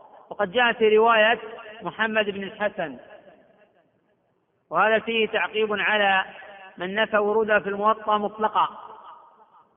قال مالك رحمه الله أخبرني زيد بن أسلم وهو مولى عمر بن الخطاب تابعي ثقة توفي سنة ست وثلاثين ومائة روى له الجماعة. قال زيد أن عطاء بن يسار أخبره. عطاء بن يسار هو أخو سليمان بن يسار. تابعي ثقة. وهو مكثر من رواية الحديث. مات سنة ثلاث ومائة وقيل قبل ذلك. وروى له الجماعة. أن أبا سعيد أخبره. أبو سعيد هو الخدري. صحابي مشهور اسمه سعد بن مالك بن سنان بن ثعلبة. شهد الخندق. وبيعة الرضوان. قد كان أحد الفقهاء المجتهدين مات سنة أربع وسبعين. روى له الجماعة أنه سمع رسول الله صلى الله عليه وسلم يقول إذا أسلم العبد فحسن إسلامه. يكفر الله عنه كل سيئة كان زلفها. قوله إذا أسلم إذا إذا ظرف لما يستقبل من الزمن. إذا ظرف لما يستقبل من الزمن.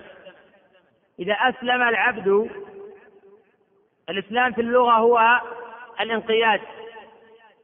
في الشرع هو الاستسلام لله بالتوحيد والانقياد له بالطاعة والبراءة من الشرك وأهله. من لوازم ذلك أن يحقق معنى الشهادتين وأن يأتي بهما على الوجه المطلوب. فلو شهد أن لا إله إلا الله ولم يشهد أن محمدا رسول الله لم يدخل في الإسلام أصلا.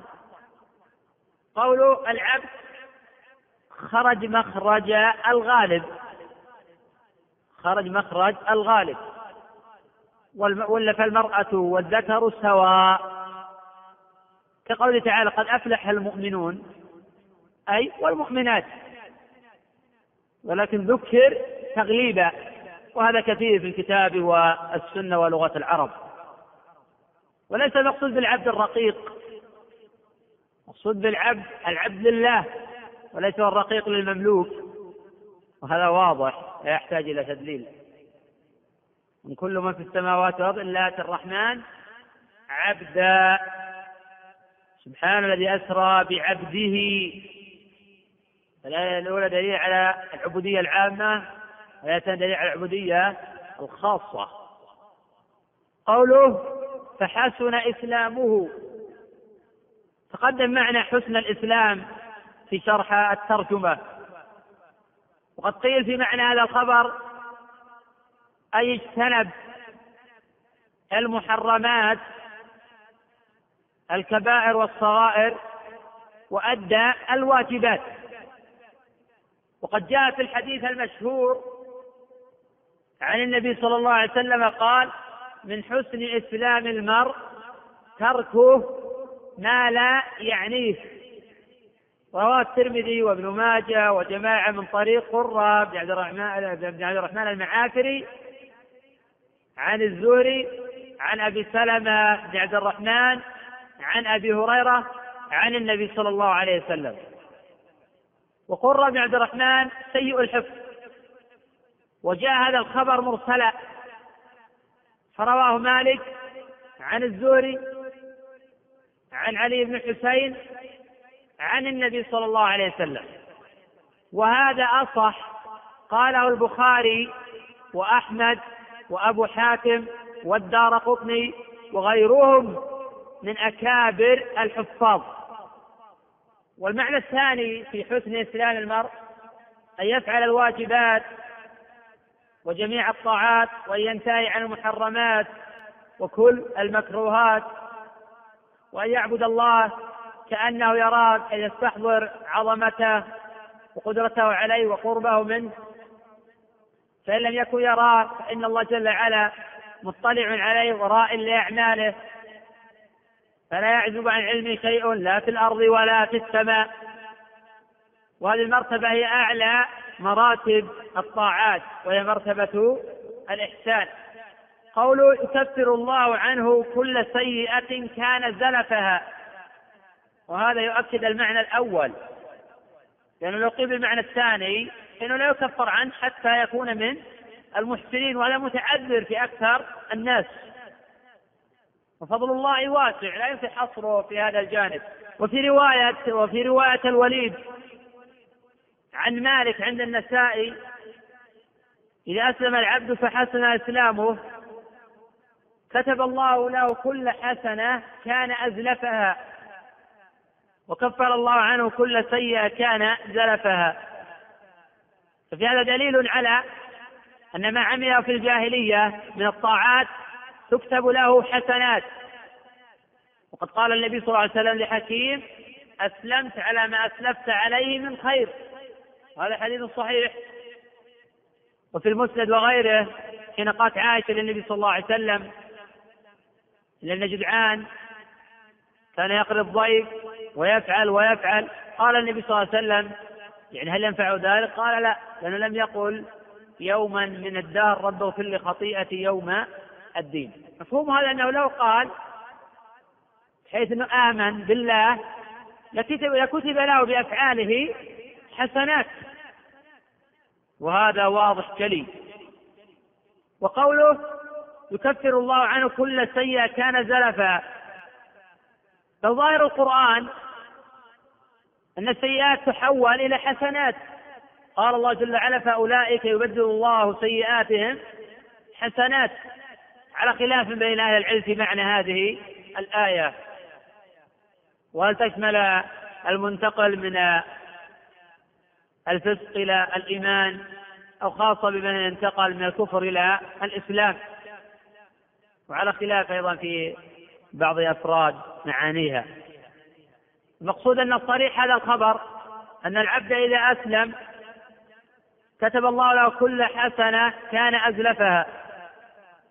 أي عمل فيما مضى وإن لم يقصد بذلك الأجر والثواب لأنه لا يقبل عمله لأن ذاك كان كافرا. ويكفر الله عنه كل سيئة كان زلفها أي قدمها وأسلفها. ففي سعة فضل الله جل وعلا وفي أن الإسلام يجب ما قبله. وقد اشترط بعض أهل العلم في تكفير الكبائر أن يكون قد تاب منها في الإسلام. أما حين يبقى على الكبائر في الإسلام فإنه لا يكفر عنه ما مضى في حال الكفر. وقيل في نظر لأن إذا أسلم كفر الله عنه كل سيئة كان زلفها. وإذا عمل كبيرة في الإسلام أخذ بما فعل في الإسلام لا بما فعل في الجاهلية. قوله وكان بعد ذلك القصاص. قيل القود. وقيل مقابلة الشيء بالشيء. بمعنى أنه لا يعمل عملا إلا ويعطى في مقابله شيء. الحسنة بعشر أمثالها إلى سبعمائة ضعف والسيئة بمثلها. فهكذا تكون المجازاة بعد ذلك. فيكون قوله صلى الله عليه وسلم حسنة بعشر أمثالها كالتفسير لقوله وكان بعد ذلك القصاص. قوله الحسنة بعشر أمثالها إلى سبعمائة ضعف. أخذ بظاهر هذا الحديث بعض العلماء فقال الحسنة بعشر أمثالها وتنتهي المضاعفة إلى سبعمائة ضعف. فلا زيادة بعد ذلك. وفي نظر لأن هذا أخذ بجزء من كلام النبي صلى الله عليه وسلم وترك لأحاديث أخرى صحيحة صريحة في هذا المقام. كالحديث المروي في الصحيحين من طريق أبي رجاء العطاردي عن ابن عباس عن النبي صلى الله عليه وسلم فيما يروي عن ربه إن الله كتب الحسنات والسيئات ثم بين ذلك فمن هم بحسنة فلم يعملها كتب له حسنة وإن عمل كتبت له عشر حسنات إلى سبعمائة ضعف إلى أضعاف كثيرة. وهذا ظاهر القرآن. قال الله جل وعلا مثل الذين ينفقون اموالا في سبيل الله كمثل حبة أنبتت سبع سنابل في كل سنبلة مئة حبة والله يضاعف لمن يشاء. الله جل وعلا يضاعف لهم الثواب والأجر والجزاء. على حسب ما يقوم بقلوبهم من الإخلاص وتعظيم الله جل وعلا والإحسان إلى الآخرين. قال الله جل وعلا ومن يفعل ذلك ابتغاء مرضات الله فسوف نؤتيه أجرا عظيما. ولأنه يلزم من الأخذ بهذا الحديث دون ربط بالأحاديث الأخرى أن نأخذ بظاهر قول الله جل وعلا من جاء بالحسنة فله عشر أمثالها. إلا أنها لا تضاعف إلا سبعمائة ضعف. إذا كنا نجزئ الاستدلال بدليل دون آخر. لكن لا يمكن استدار الأحكام إلا حين تربط الأحاديث بعضها ببعض لتخلص بنتيجة معينة. أما الاستدلال بأحاديث دون آخر فهذا غلط. وبصرف النظر عن هذه المسألة فقد يقع الخلط في مسائل أكبر من هذه. كالذين يستدلون بأن الصلاة الجماعة آه، مستحبة. يأخذون بحديث ويدعون أكثر من ثلاثين حديثا عن النبي صلى الله عليه وسلم تفيد وجوب صلاة الجماعة. وقد أشار إلى هذه المسألة الشاطبي وذكر أن هذا شأن أهل البدع. يستدلون بحديث ويعزلون عن الأحاديث الأخرى. قوله والسيئة بمثلها. في سعة فضل الله وفيه عظيم كرمه وجوده على عباده. الحسنة بعشر أمثال إلى سبعمائة ضعف والسيئة بمثلها لا زيادة على ذلك. وجزاء سيئة سيئة مثلها. الله شكور. حينئذ لا يهلك مع هذا الثواب العظيم والأجر الكبير إلا هالك الحسنة إلى سبعمائة ضعف والسيئة بمثلها وتهلك فهذا دليل على فساد في التصور فساد في العمل فساد في السلوك تقصير في الأعمال وانتهاك لحرمات الله جل وعلا. قوله إلا أن يتجاوز الله عنها. أي والسيئة بمثلها إلا يتجاوز الله عنها. يعني قد يتجاوز الله جل وعلا عن السيئة ولكن الحسنة تكتب لك كاملة وتضاعف إلى عشر مرار. ومن العشر إلى سبعمائة ضعف إلى أضعاف كثيرة. وفي ذلك رد على الخوارج لأن النبي صلى الله عليه وسلم قال إلا يتجاوز الله عنها. فلا خارج يدعون امثال الوعيد وفي رد على المعتزلة وفي رد على المرجئة أيضا حيث يقول لا يضر مع الإيمان ذنب لأن الله قد يتجاوز وقد لا يتجاوز. وفيه إثبات البعث والجزاء. الحديث الثاني والأربعون. قال الإمام البخاري رحمه الله تعالى حدثنا إسحاق بن منصور. إسحاق بن منصور بن بهرام الكوسج التميمي. المروزي أحد أئمة الحديث الثقات ومن الزهاد المتمسكين بالسنة. قال عنه مسلم ثقة مأمون وقال النسائي ثقة ثبت. وقال الخطيب كان فقيها عالما وهو الذي دون عن أحمد بن حنبل وإسحاق بن راهويه المسائل. قال البخاري رحمه الله مات سنة إحدى وخمسين ومائتين. روى عنه الجماعة سوى أبي داود. قال إسحاق حدثنا عبد الرزاق وهو ابن همام ابن نافع الحميري مولاهم. اليماني أبو بكر الصنعاني. ولد سنة ست وعشرين ومائة قال عبد الرزاق رحمه الله كتب عني ثلاثة لا أبالي ألا يكتب عني غيرهم. كتب عني ابن الشاذكوني وهو من أحفظ الناس. وكتب عني يحيى ابن سعيد وهو من أعرف الناس بالرجال. وكتب عني أحمد بن حنبل وهو من أزهد الناس. وقد ذكر غير واحد من الحفاظ أن عبد الرزاق حدث بأحاديث منكرة حين ذهب بصره. قال النسائي رحمه الله تعالى عبد الرزاق من حدث عنه بآخرة ففيه نظر. وقال أحمد رحمه الله من سمع من سمع من كتبه فهو أصح. وقال رحمه الله أتينا عبد الرزاق قبل المئتين وهو الصحيح البصر. ومن سمع منه بعدما ذهب بصره فهو ضعيف السماع. مات سنة إحدى عشر ومئتين روى له الجماعة. قال عبد الرزاق اخبرنا معمر. معمر هذا هو ابن راشد الأزدي الحداني. سكن اليمن. وكان من الحفاظ الثقات. قال ابن جريج رحمه الله عليكم بهذا الرجل. يعني معمر لأنه لم يبقى أحد من آل زمانه أعلم منه. وقال النسائي ثقة مأمون. ومعمر على ثقته وضبطه وحفظه فإن حديثه بالبصرة فيه اضطراب وفيه ضعف. وحديث معمر باليمن صحيح. قال يعقوب بن شيبة رحمه الله سماع والي البصرة من معمر فيه اضطراب. وقال أبو حاتم ما حدث معمر بالبصرة فيه أغاليط. وقال يحيى حديث معمر عن ثابت وعاصم بن أبي النجود وهشام بن عروة وهذا الضرب مضطرب كثير الأوهام. وأوثق الناس في معمر عبد الرزاق. قاله الإمام أحمد رحمه الله تعالى وعنه قال ابن المبارك. وقال يعقوب بن شيبة عبد الرزاق متثبت في معمر جيد الإتقان.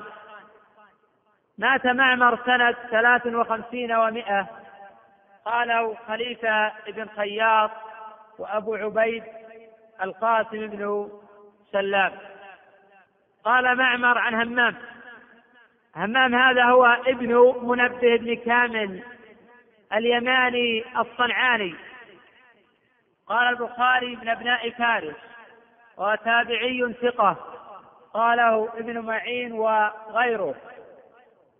وله وله نسخة مشهورة مروية من طريق عبد الرزاق عن معمر عن همام.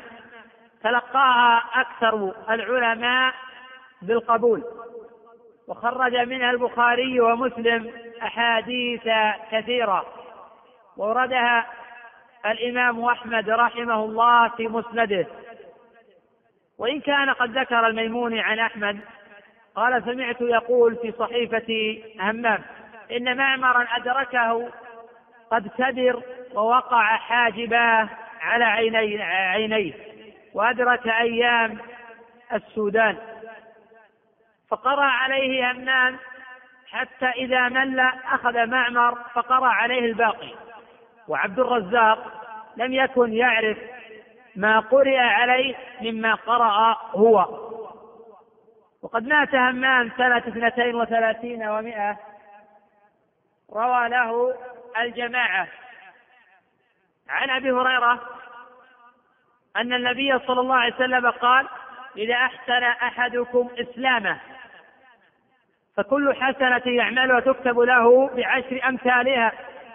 تقدم الحديث عن معنى قوله صلى الله عليه وسلم إذا أحسن أحدكم إسلامه. ويحتمل الحديث هنا أنه برئ من الكفر والنفاق بمعنى أنه خلص إسلامه من شوائب الشرك المخرج عن الملة والنفاق المخرج عن الملة. ويحتمل يكون المعنى فعل الواجبات واجتنب المحرمات ويحتمل يكون بمعنى الإحسان المذكور في حديث جبريل. والتي يلزم من هذا القول وما قبله أنه إذا لم يتوفر فيه شيء من ذلك أنه لا ينال الأجر المذكور في الحديث فكل حسنة يعملها تكتب له بعشر أمثالها. حيث إذا كان مخلطا أو مبتدعا أو فاسقا فعمل طاعة وقرب لله لا تكتب له الحسنة بعشر أمثالها حتى يحسن إسلامه. وهذا في نظر. ولا أظن أحدا يقوله بهذا المعنى وبهذا الاعتبار. حينئذ غير بعيد يقال إذا أحسن أحدكم إسلامه بمعنى أنه بارئ من من النواقض ويمكن يقال إذا أحسن أحدكم إسلامه بمعنى أنه إذا تاب من الكفر وأحسن إسلاما فلم يبقى في شائبة كفرية فكل حسنة إذا عملها على الوجه المطلوب مخلصا لله متبعا للسنة فإنها تكتب له بعشر أمثالها إلى سبعمائة ضعف. وكل سيئة يعملها تكتب له بمثلها. قوله تكتب له بعشر أمثالها إلى سبعمائة ضعف تقدم أنه ثبت في الأحاديث الأخرى الزيادة. وقوله وكل سيئة يعملها تكتب له بمثلها قوله يعملها خرج بذلك الهم فلا يكتب عليه. وقد جاء هذا صريحا في حديث أبي هريرة أن النبي صلى الله عليه وسلم قال فإن هم بسيئة فلم يعملها لم تكتب عليه. رواه مسلم في صحيحه. ولكن إذا اقترن بهذا الهم إرادة وعمل ولكنه لم يستطع أن يعمل السيئة فان تكتب عليه سيئة وإن لم يوقعها. كأن يبحث عن الزنا ويتواطأ مع مع امرأة يزني بها.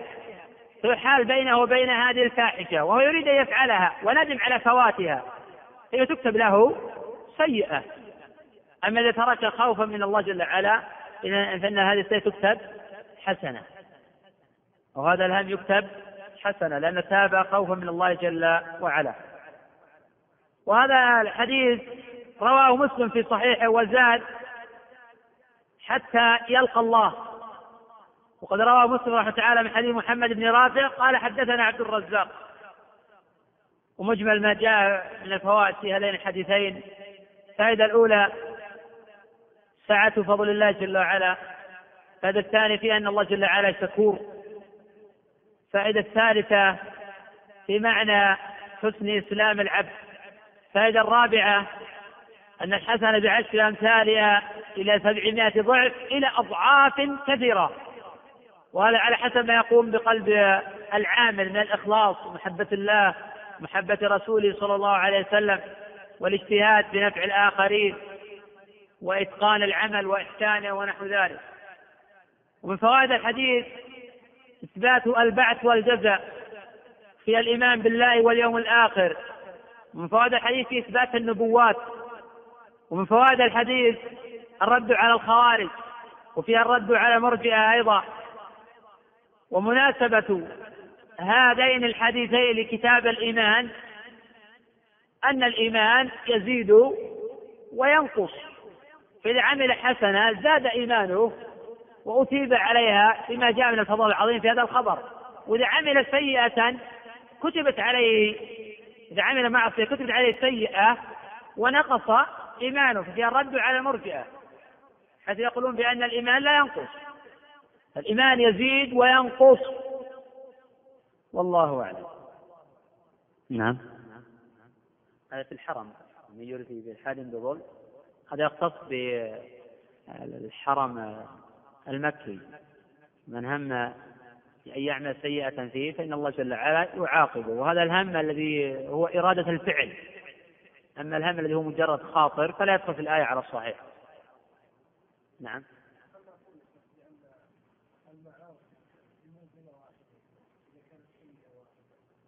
لا المعاصي تختلف بعضها عن بعض. طبعا تقصد أنت ما دون الشرك. فبعضها أعظم من بعض وبعضها أخف من بعض. فالزنا أعظم من سماع الأغاني.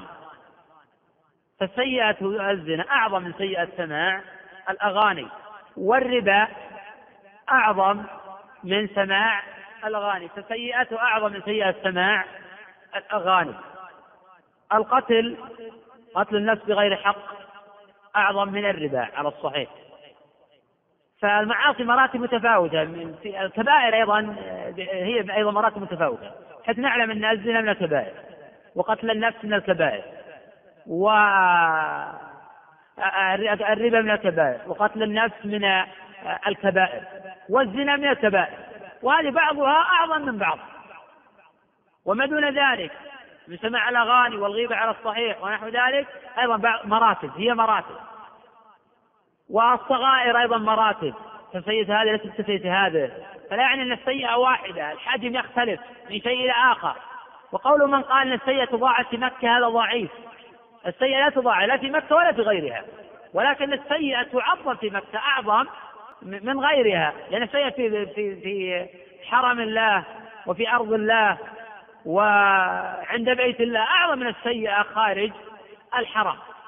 وهذه السيئة مراتب أيضا. من العالم أعظم من العامي. ومن الشيخ الكبير أعظم من الشاب الصغير. هي مراتب متفاوتة. السيئات يختلف حجمها من معصية إلى أخرى. يكفي